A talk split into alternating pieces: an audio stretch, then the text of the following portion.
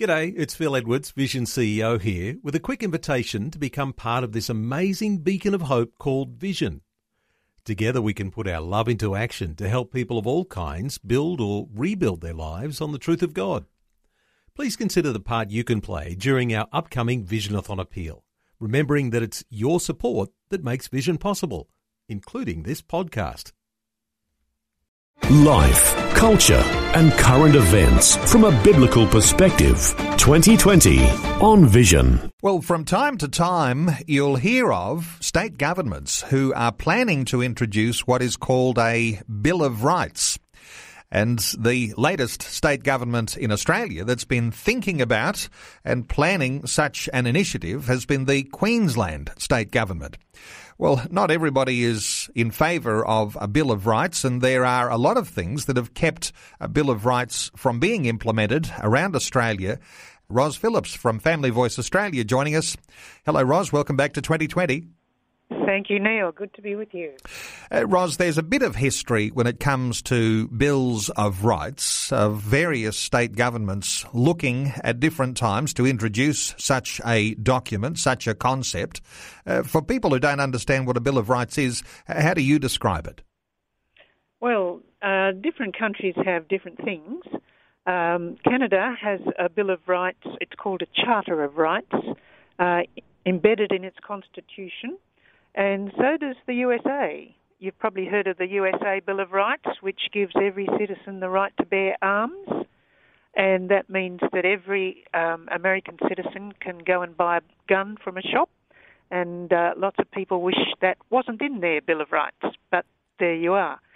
Uh, in Australia, two, uh, the Victorian government put uh, what they called a Charter of Rights and Responsibilities, although it had no responsibilities written in it, in legislation, and the ACT has done the same.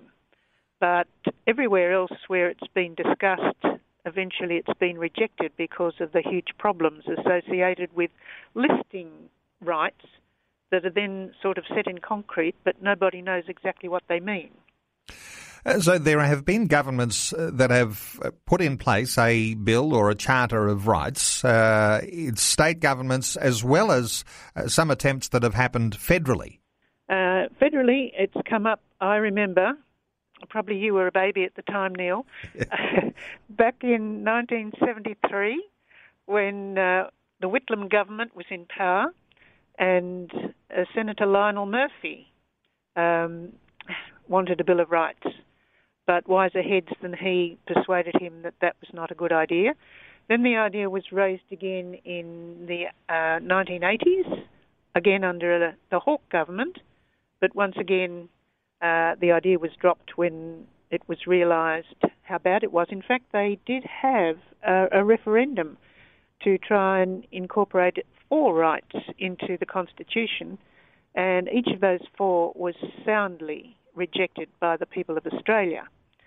And of course, we now have, uh, under the Rudd government, the idea came up again.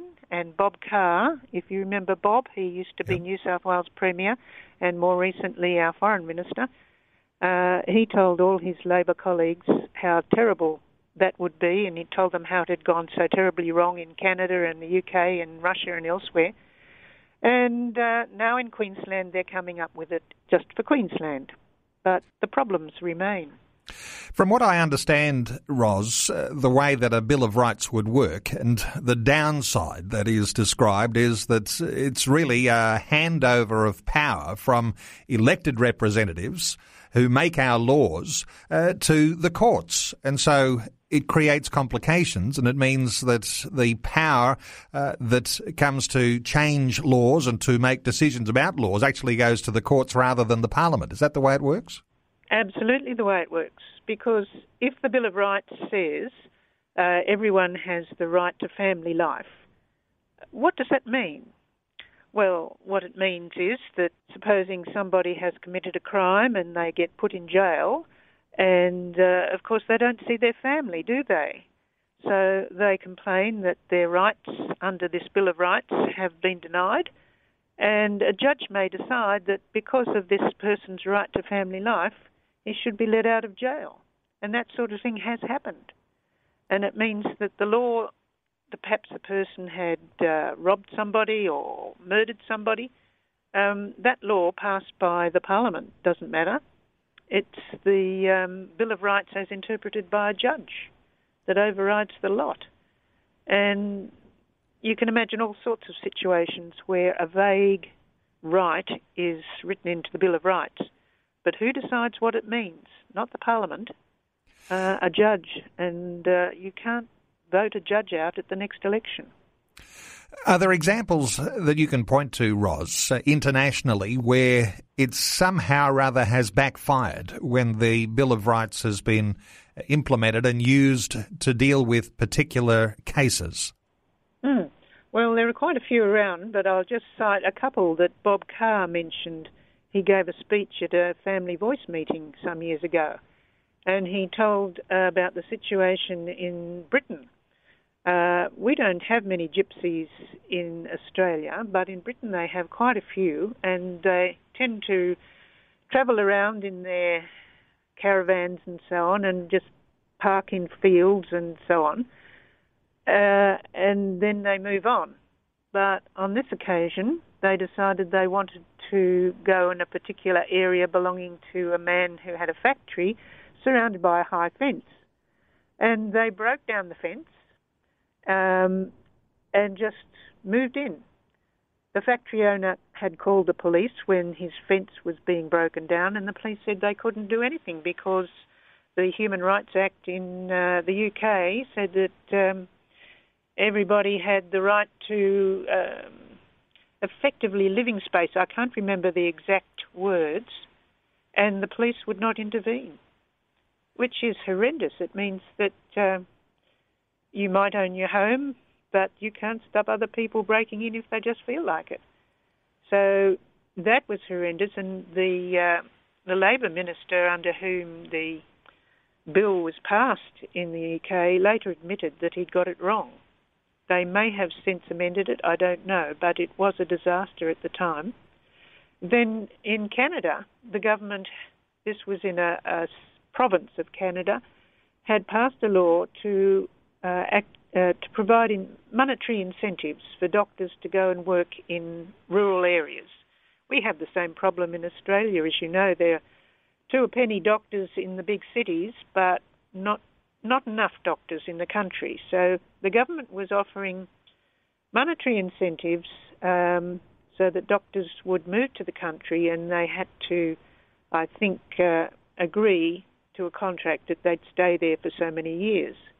Well, apparently, um, some doctors complained, and a judge overruled that whole incentive scheme that had been passed by the government and said it, it breached doctors' freedom of movement. And so that scheme didn't work, and they couldn't encourage doctors to work in the country.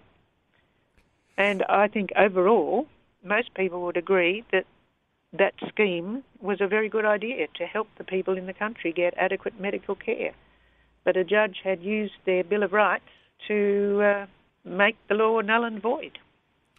So, what we're talking about is the idea that the laws that are made by our politicians are going to be adequate for us because at least we can vote out our politicians if there are bad laws passed. But if those laws are put into a Bill of Rights that a court is then responsible to make judgment upon, uh, then if you've got a good set of judges, that's all good. But if the judges change and they become not so good judges, then you can get different decisions than you would ordinarily have thought you'd get. Uh, so some challenges there when it comes to a Bill of Rights. Uh, your advice, uh, Ros Phillips, for the Queensland government, Annastacia Palaszczuk, uh, looking through this issue at the moment. What are your What are your thoughts? Well, I would get people to contact their local MPs and say, please vote against this bill. Because, um, you know, there's been an inquiry. Family Voice was one of those who made submissions. And one of the parliamentary committees looked at the uh, idea, and guess what? All the opposition members on the committee uh, said it wouldn't be a good idea to have a Bill of Rights. And all the government members on the committee said it would be a good idea.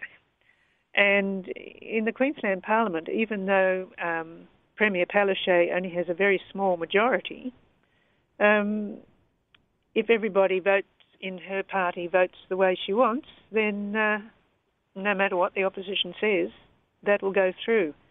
So I think the Labor MPs need to be persuaded by their local voters that they may live to regret a Bill of Rights, and it would be a good idea to vote it down before they get one. So the wisdom is get in touch with your state MP and let them know your thoughts on a Bill of Rights. Uh, Ros Absolutely. Phillips, always good getting your insights. I'll point people to the Family Voice Australia website at fava.org.au and no doubt there'll be some resources there for people to call on to understand what's happening in the state of Queensland. Ros, thanks so much for being with us again today on 2020. Thank you, Neil. Before you go, thanks for listening. There's lots more great audio on demand, or you can listen to us live at visionradio.org.au. And remember, Vision is listener supported. Your donation Large or small, will help us continue connecting faith to life for hundreds of thousands of people across Australia and around the world. learn more or donate today at visionradio.org.au.